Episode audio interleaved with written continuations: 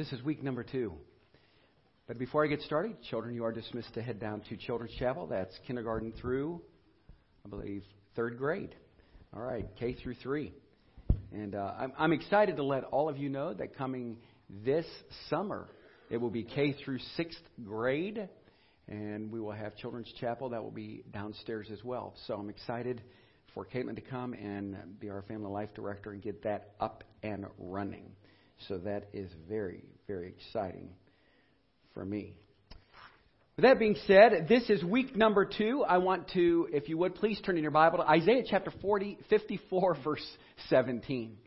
Isaiah fifty-four, seventeen. Look to your partner and say, "You're worth it." The Bible says in Isaiah fifty-four seventeen, "No weapon formed against you shall prosper, and every tongue which rises against you in judgment you shall condemn.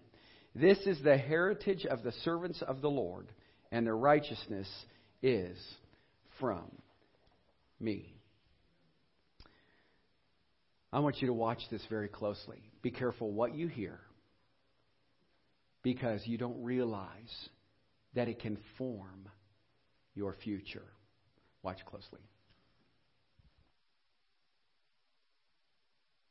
What defines us?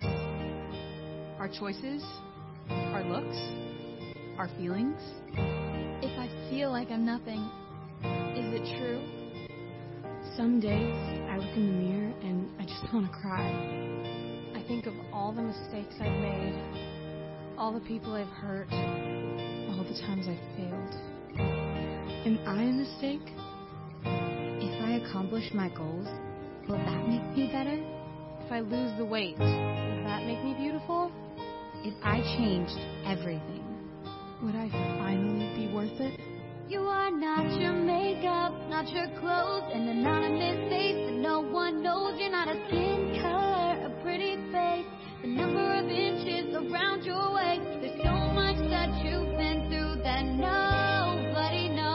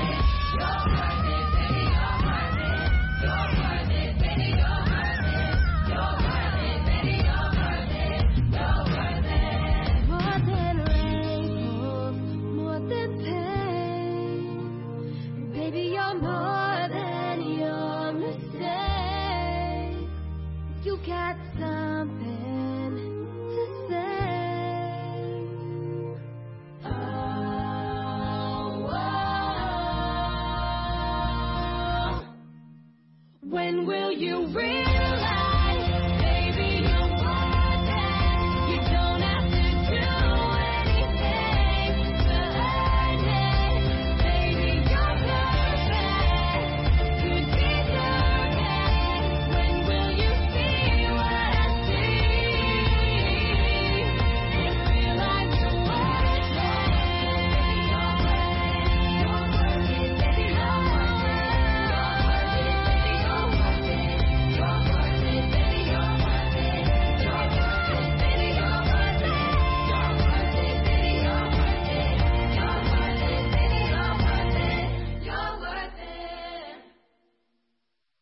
So look to your partner next to you or whoever's sitting around you and say again, you're worth it. To our Heavenly Father, in the name of Jesus who loves me, I bring you greetings this morning. How can I say that God loves me? In Ephesians chapter six it says, well, because I am a child of God, seated in heavenly places with Christ, anointed by the Holy Ghost with power, called to preach the gospel to the world as written in Ephesians chapter six, verse fourteen. I have a helmet of salvation, a breastplate of righteousness, a shield of faith, a sword of the Spirit, a ring of relationship, and the belt of truth around my waist, praying always with supplication in the Spirit, that utterance may be given to me, that I may open my mouth boldly to make known the mystery of the gospel, for which I am an ambassador in chains, that in it I may speak boldly as I ought to speak. I have been cleansed by the blood of the Lamb and set apart, so that no weapon formed against me shall prosper. Hallelujah. So let's look at this morning's text in Mark chapter four, verse twenty-four. Mark four, twenty-four.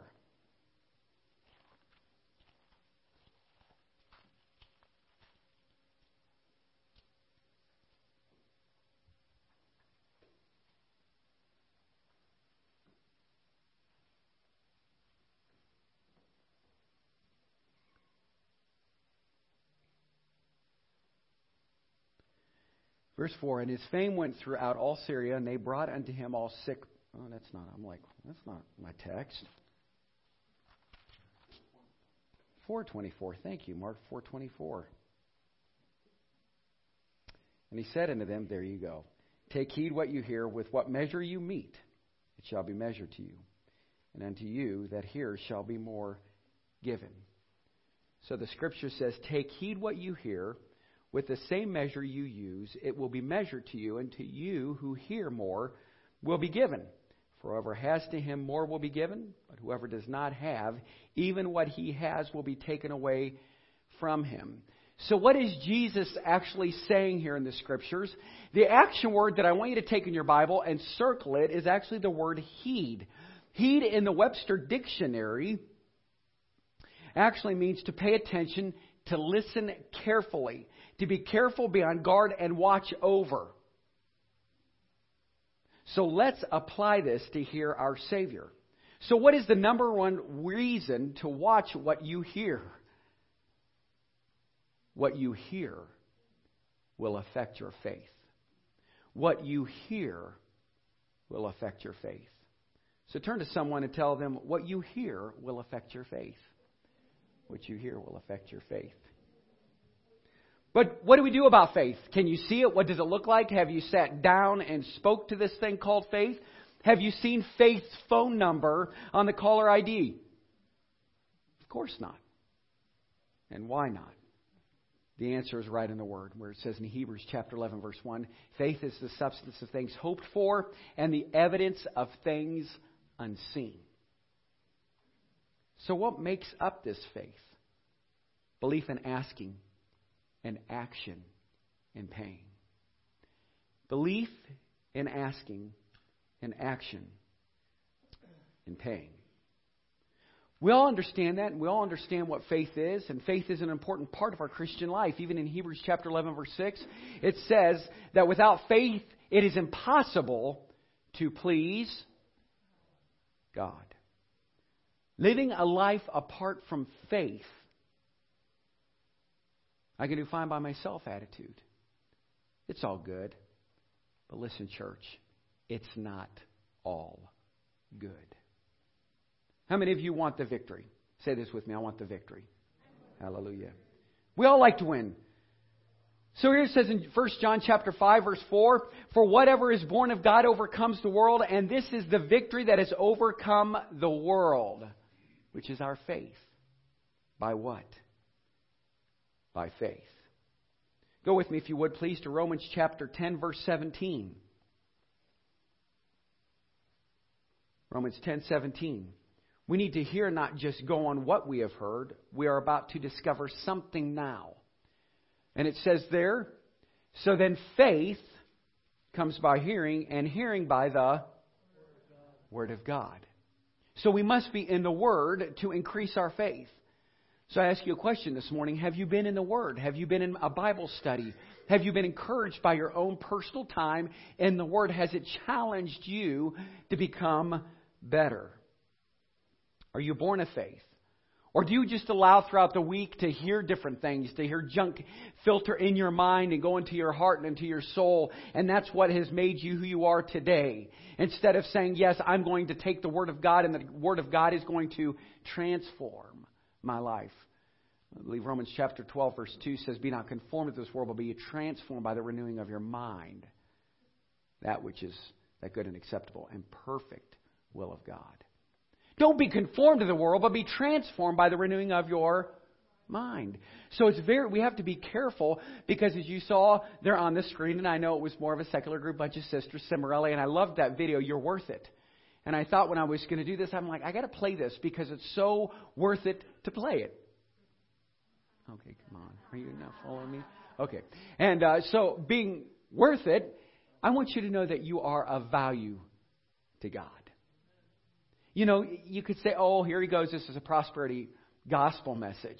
No, he says you've been fearfully and wonderfully made. He knew you. He formed you. He created you. And he has plans for your life. Yes, the Bible says in John three three, verily, verily, I say unto thee, except a man be born again, he cannot enter into the kingdom. So we have to change our old ways and walk in the newness of life. But our Christian life must be measured by what? By our faith. You know the story of David and Goliath. But I want to look at the actions before the time of David and Goliath. Here's the Philistine armies in fortified position. Saul and his men of Israel were in the valley of Elah, which was Soko, the city of Shelfia of Judah, about fourteen miles south of modern, what they say would be modern Jerusalem today. Philistine champions, six cubits in height, like myself, ten feet and four hundred pounds. Okay. I'm not four hundred pounds. I'm not even ten feet. five eleven. Now I'm six foot. The word says, he, the Philistine, drew near and presented himself forty days, morning, evening, and night, challenged, intimidated, made them feel worthless. And it's amazing to me, because when you look in First Samuel chapter seventeen, we all know the story of David and Goliath. And you heard me say last week, even in my own personal life and in my own personal walk, yeah, I thought at some times, yeah, I was the nerdy kid in school. I was the preacher boy. I was the one that wasn't accepted because of who I was in my walk. You know, so you, you try to achieve to be something really you're not, and you and you're trying to say, I'm gonna I'm gonna, you know, do things different in my life. But I often wonder when I look at the scriptures, where it even says in First Samuel chapter seventeen. That it says that David didn't fight the battle alone, that God was with him, that the Lord of hosts was with him. Yeah, I might have been that, that young man who was called to preach at age fifteen years of age, and I might have been that young man who my whole life changed from that summer into the school year, and some of you heard the story last week. But I often wonder, every time I went to face the battle, I knew when I was going to face my Goliath, I knew that God was standing there. I knew that many that persecuted me said, you know what, he'll never make anything of himself, even in the church, even with some of the pastors. You heard that as well, and I don't have to go back over that story, but I want you to know that you're worth it. And that God loves you and that he cares for you. And I know that most of us and some of us and a lot of us have junk in our trunk. But you know what we failed to do is we failed to come to an old altar and confess it to God and walk away and say, I'm leaving it there. I'm healed today. So what it is, watch what you hear. Hearing starts to change and starts to form our life because we start to believe what other people say. No, you're worth it. And in David and Goliath's life, he said, yes, I can do this. Mark four twenty-four says, take heed what you hear. And Romans ten seventeen says, so then faith comes by hearing. And then we noticed in First Samuel chapter seventeen, verse eleven, when Saul and all Israel heard these words of the Philistines, they were dismayed and greatly afraid. Here's what happened. David went to fight this battle because his father Jesse said, son, you need to go. When he got there, I think that the Lord really started working on his heart and in his life. Now, if you are a young person in this room or you're a teenager and you think that, no, there's no hope for me. I mean, I'm too young. I, God wouldn't use me. God wants to use young people. You know why? Because I really believe young people have not conformed to this world and have they've only had a little bit of time to hear all the junk that people have to say about them. When you become an adult, all of a sudden it starts to change the course of your life, doesn't it? Because you start saying, I can't do that. I remember growing up, and for many of you, you don't know this, but the person in my life that ridiculed me was actually my father-in-law, which is my wife's father. Now you understand some of the reservations my wife has had throughout her life.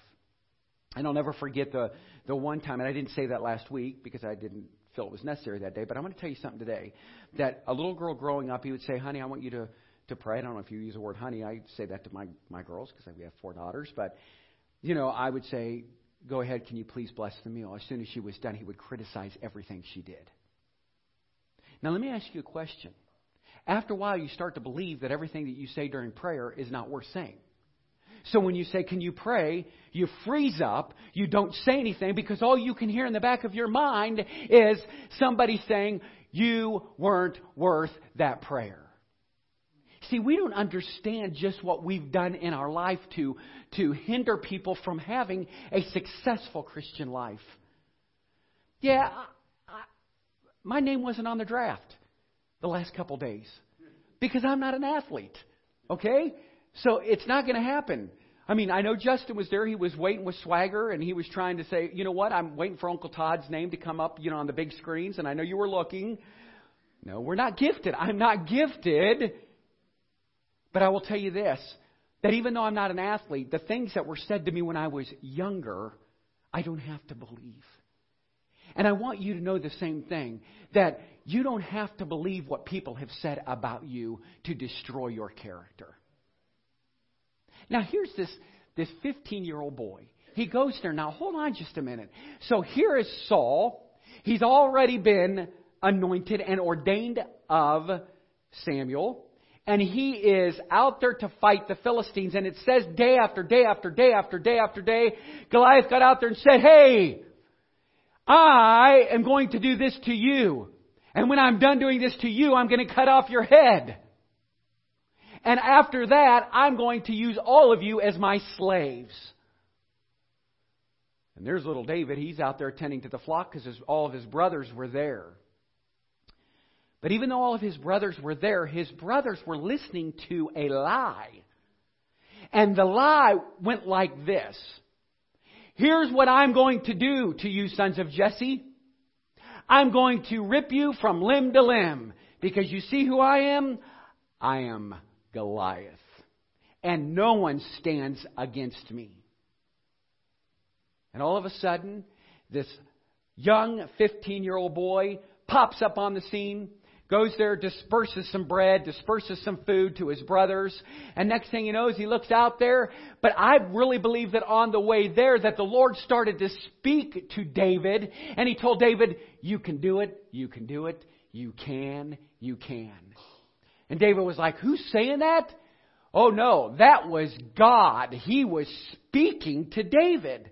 And David started to hear. Now, for many of us today in America and in our churches today, when the Holy Spirit starts to speak, we go, was that coincidence?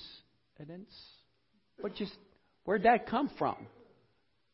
Oh, that didn't happen. And isn't it amazing that after God does it not one time, two times, three times, all of a sudden He shakes you, then He gets a hold of you, and then he, you go, oh, oh, okay, the Lord's really speaking to me.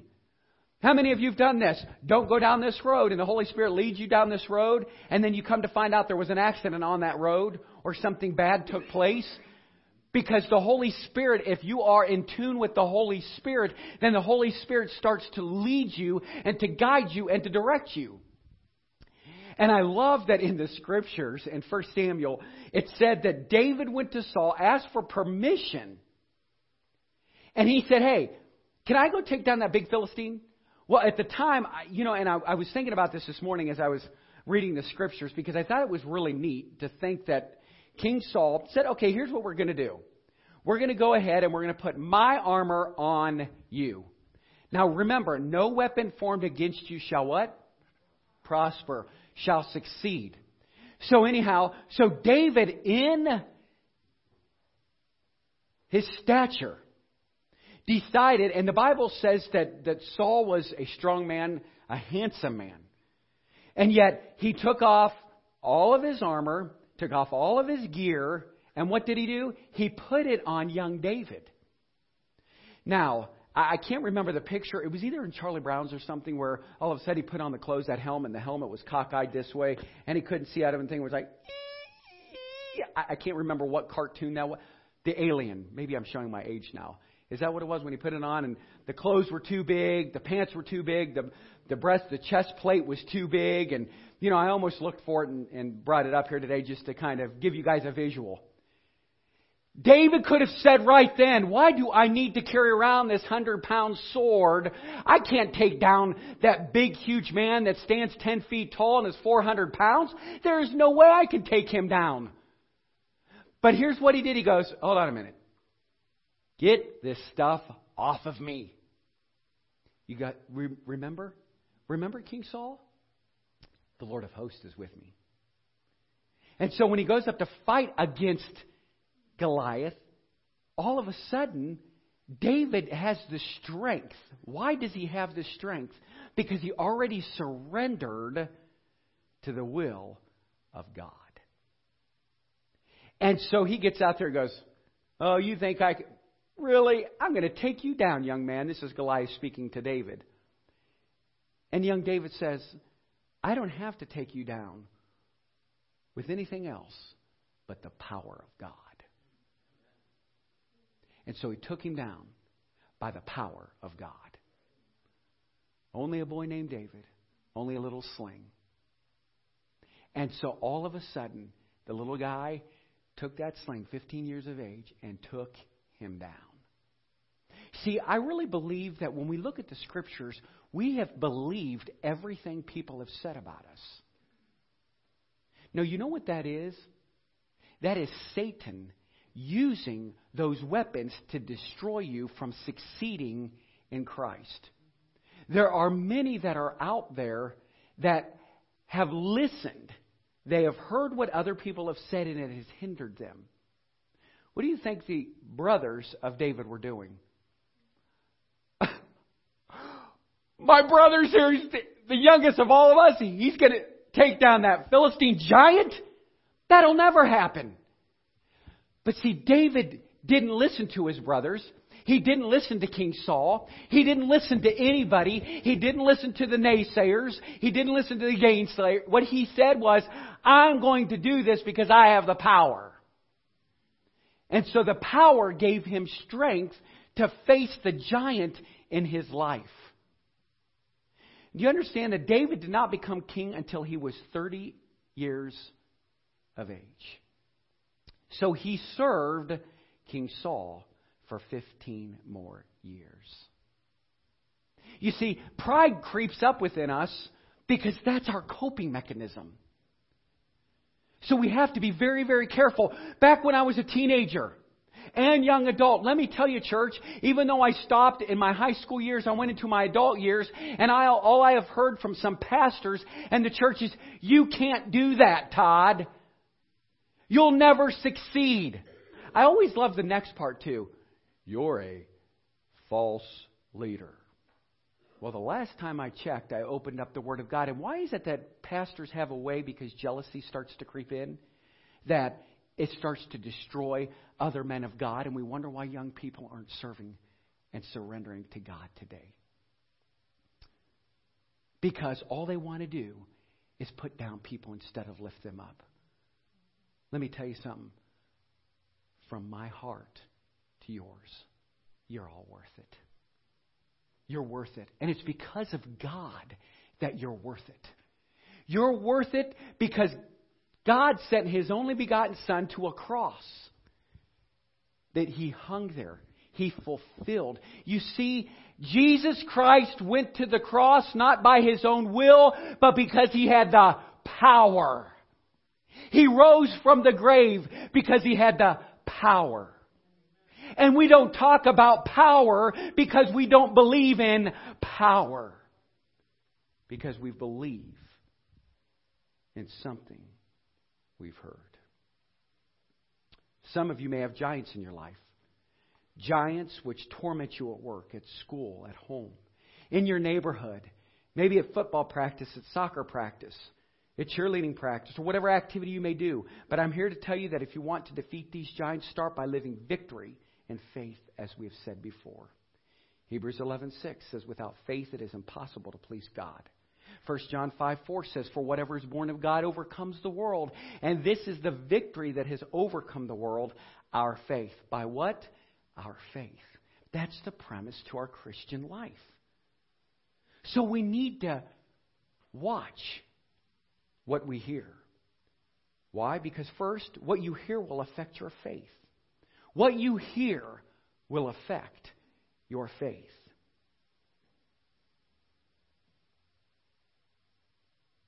And second of all, the Bible says that we must guard. We have examined and know that our ears have a direct path to where? To our faith. And that they also have a direct path and know that our ears have a direct path to our faith. And the place where our faith is stored is where? In our heart. And where does Jesus take residence in our life? In our hearts. So if our faith is in our heart, then it makes sense to me that we need to guard our hearts. But don't just take my word for it. The gospel tells me in Proverbs four twenty-three when it says to keep your heart with all diligence, for out of it springs the issues of life. This means that important things come from your heart. J- diligence means to do what? To be watchful, to be alert, to guard. So we must watch what we hear because it will affect our faith. We must also remember to guard our hearts. Remember the word guard. Because it says, take heed what you hear. And then Romans ten seventeen says, so then faith comes by hearing. Why? First, because what we hear can affect our faith. And we must also remember to guard our hearts. People seem to lose their minds. And how does that happen? It's like an addiction. And we see the end result as the manifestation in bad ways. One of the th- saddest things for me as just a Christian, a child of God, is to watch people. Their lives are ruined because of what somebody said. What someone said in the marriage. What someone has said in your family. What someone has said in the workplace. I had a man tell me just this week. He says, well, I'm going over here to this other store. It's up in Cleveland. I said, are you excited about your new position? He said, I'm not excited because every time I walk in there, the man that's in that position wasn't doing his job. And now all he does is put me down. And I said, brother, you need to rebuke it. Don't you allow somebody to put you down like that. You are getting this position because you've earned that position. You need to guard your heart because if you start to falter, you know what's going to happen? He'll be back in that position again because you start believing what he said. One of my favorite phrases that I have in my Bible is, I've often regretted my speech, seldom my silence. Be careful what you hear. Be very, very careful. Because I think what ends up happening in our life is we allow the, the wheat to come in, or the weeds and the tares, as Matthew thirteen says, and it starts to destroy our life. But you're worth it. And just because you went through a divorce, just because you're on marriage number five or six or seven, God's a God of second chances. God wants to give you another chance. And many of us will say, I'm not worth it. I know I've heard it. I'm just not worth it, Pastor. No, you're worth it. The problem is you haven't guarded the very sensitive thing that increases your faith. So let me give you an illustration. So why do we have a rib cage? We have a rib cage because it guards our heart. But if we look in Ephesians chapter six, when it says we need to put on the full armor of God that we, that we may be able to stand against the what? The ways of the who? Of the devil. No weapon formed me against, against me shall prosper. So let me put it to you like this. You've allowed the workplace, the school, the family, the ex. You've allowed the father, the mother, the grandmother. You've allowed people in your life to destroy your character, all because you didn't guard your heart. Romans ten, nine and ten says that if thou shalt confess with thy mouth the Lord Jesus and believe in thine heart that God has raised him from the dead, thou shalt be saved. For with the heart man believes unto righteousness, and with the mouth confession is made unto salvation. You see, if we're not guarding our heart, we're allowing what is being brought in to destroy our faith line.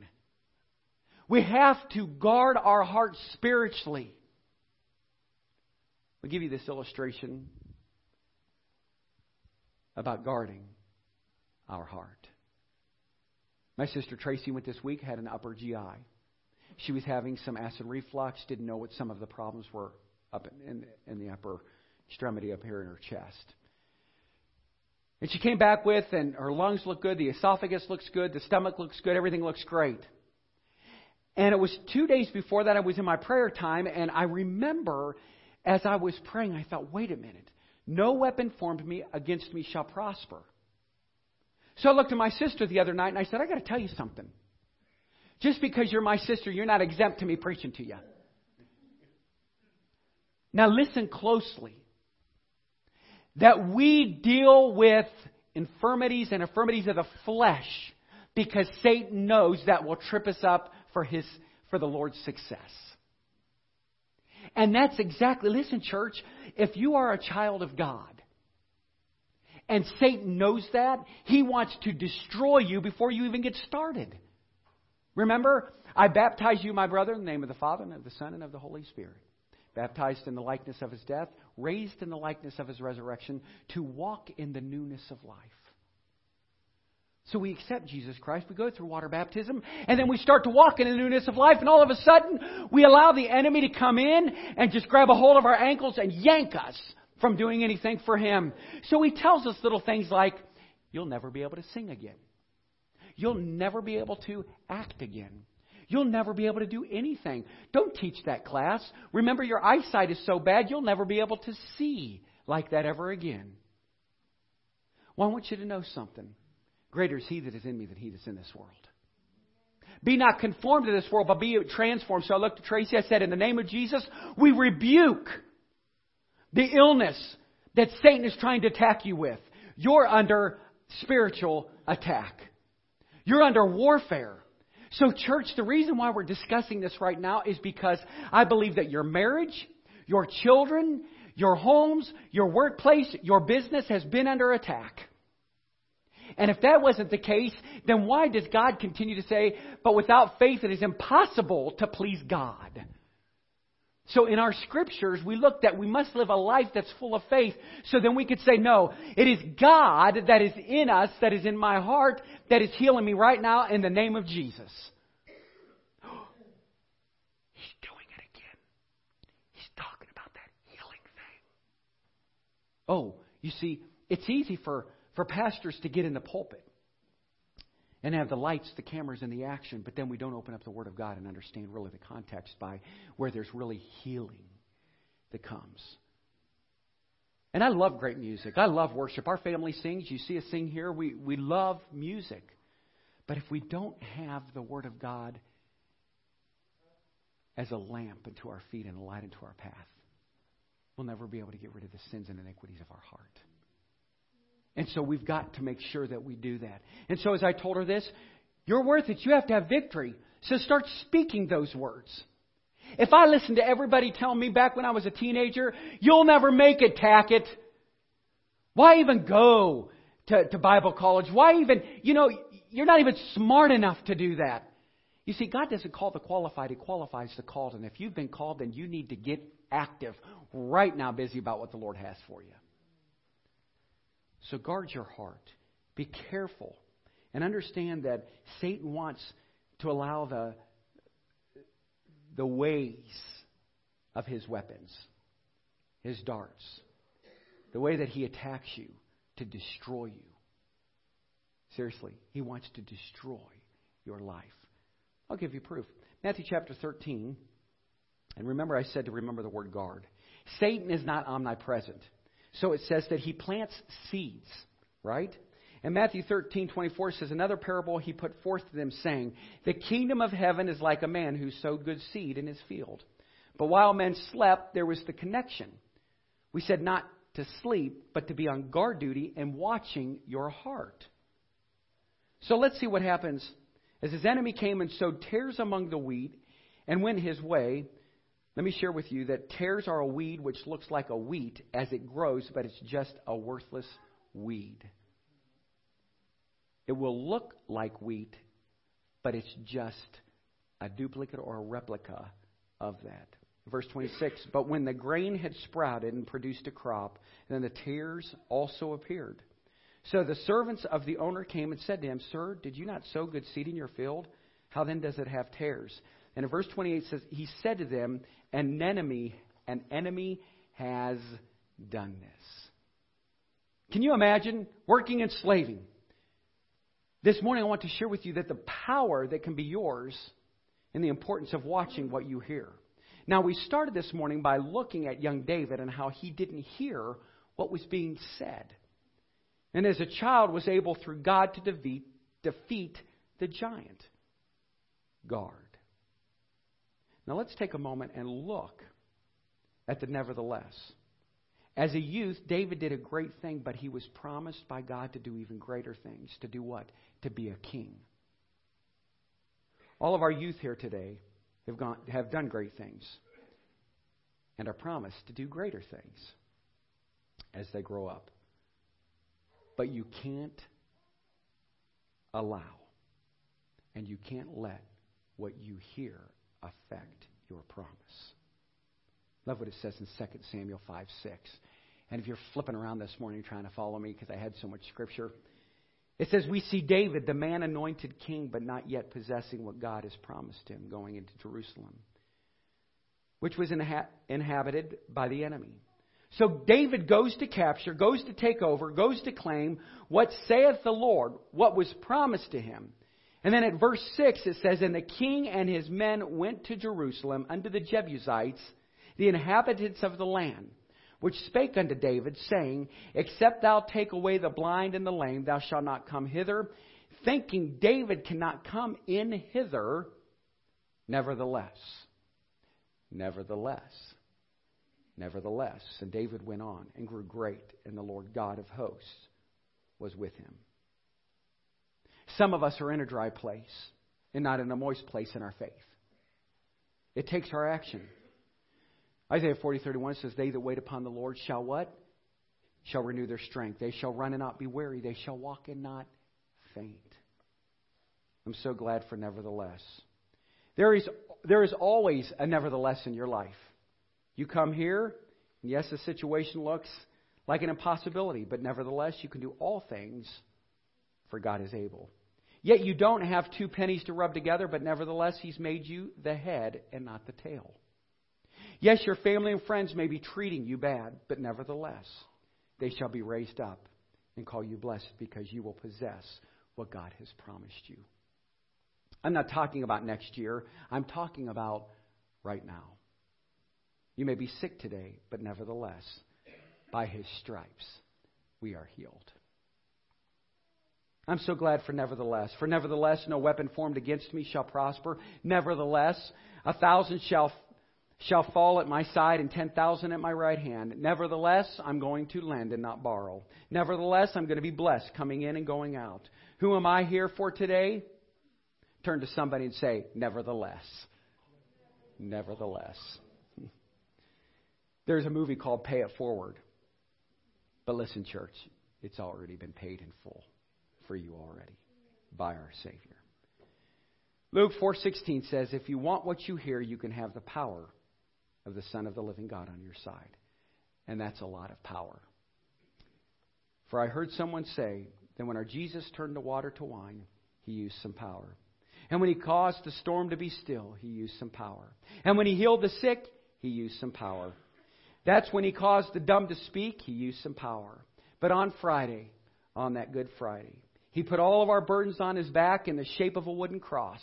Y'all don't hear me.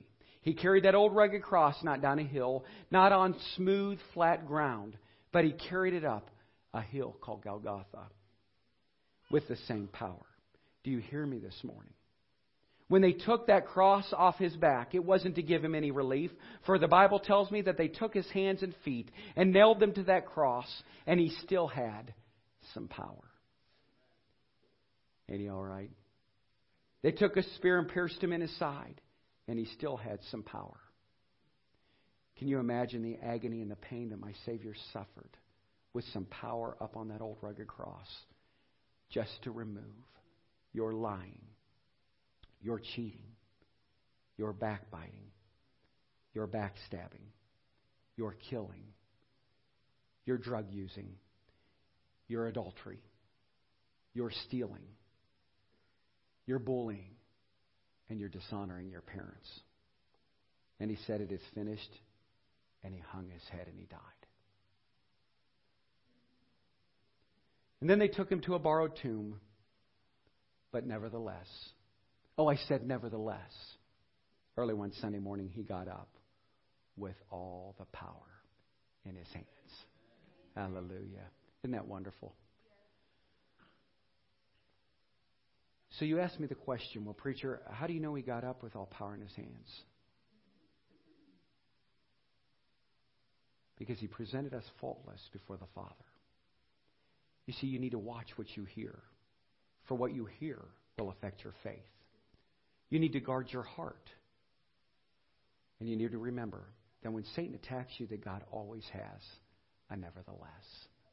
When someone comes in your life and they say you can't do it, when someone steps into your life and they say you're not worth it, you can say, oh, nevertheless, I'm a child of the Most High God. For he's given me the power to do his work.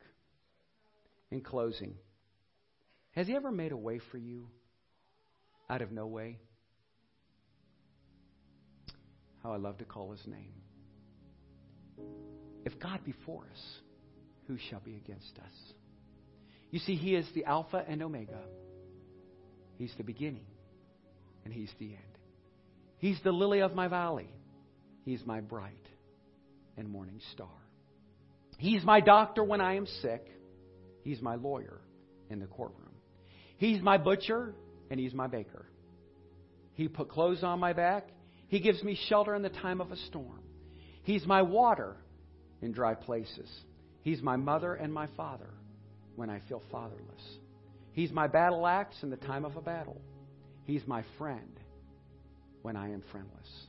But most of all, he's my Savior who died on that one Friday, that Good Friday.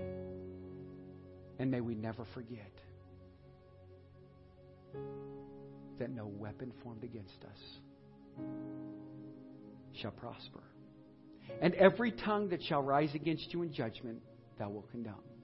Condemn. This is the heritage of the servants of the Lord. And the righteousnesses of me declares the Lord. Say this with me. I am worth it.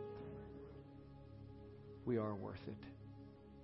And I know you came here today, and there's been a sense where you have felt, yes,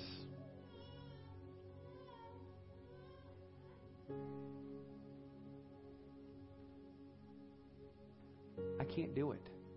I just can't do it anymore.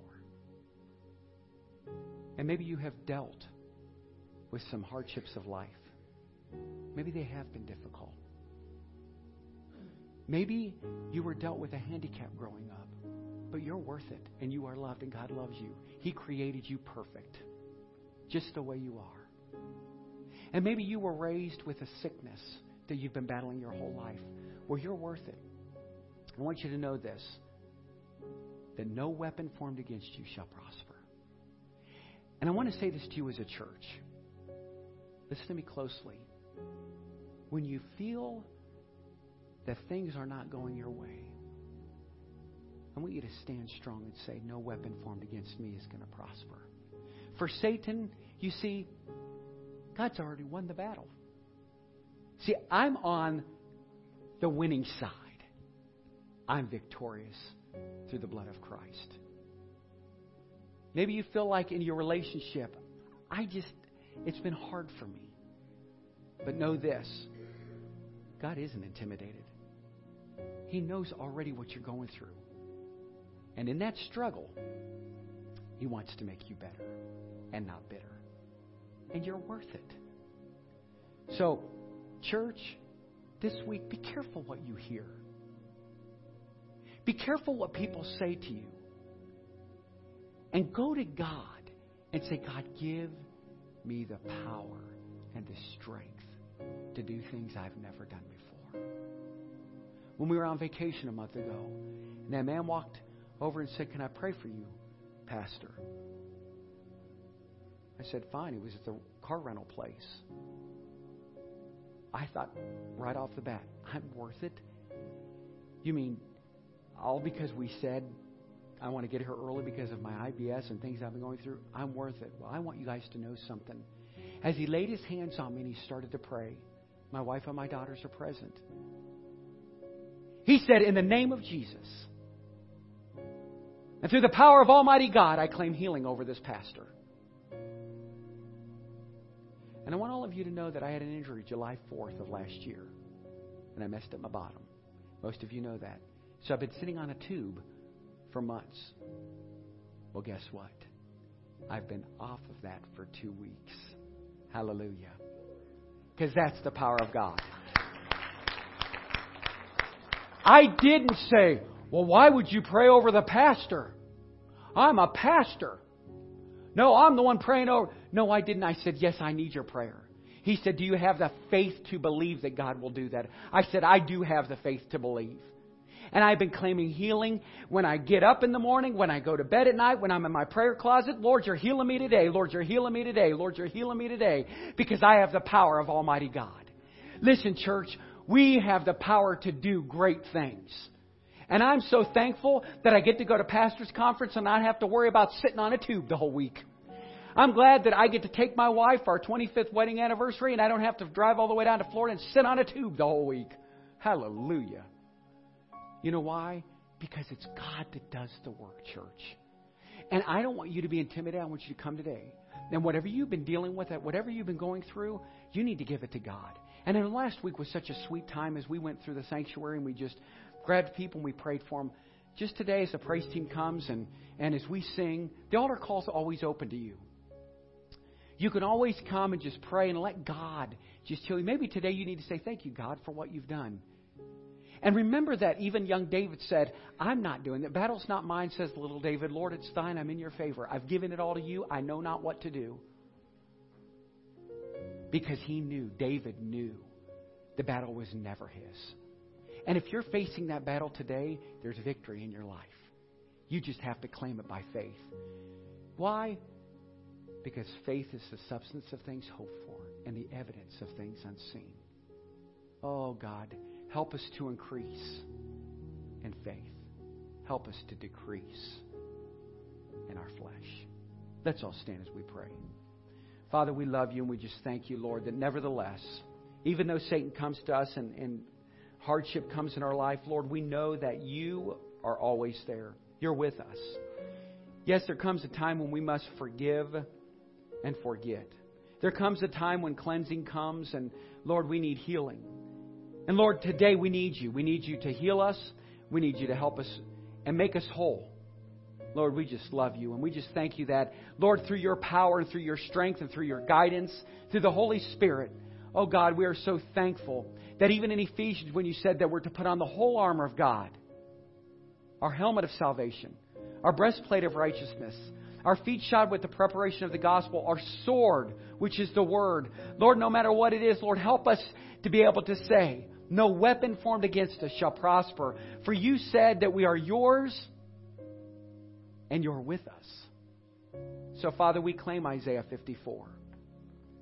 For you said in your word, you know the plans that you have for us. Plans to prosper us, to give us a hope and a future. Father, thank you for your healing power. Thank you, Father God, that I know that Satan has been after me and my flesh to keep me down, to keep me discouraged. And Lord, we're still in the battle. Thank you, Father, for your power.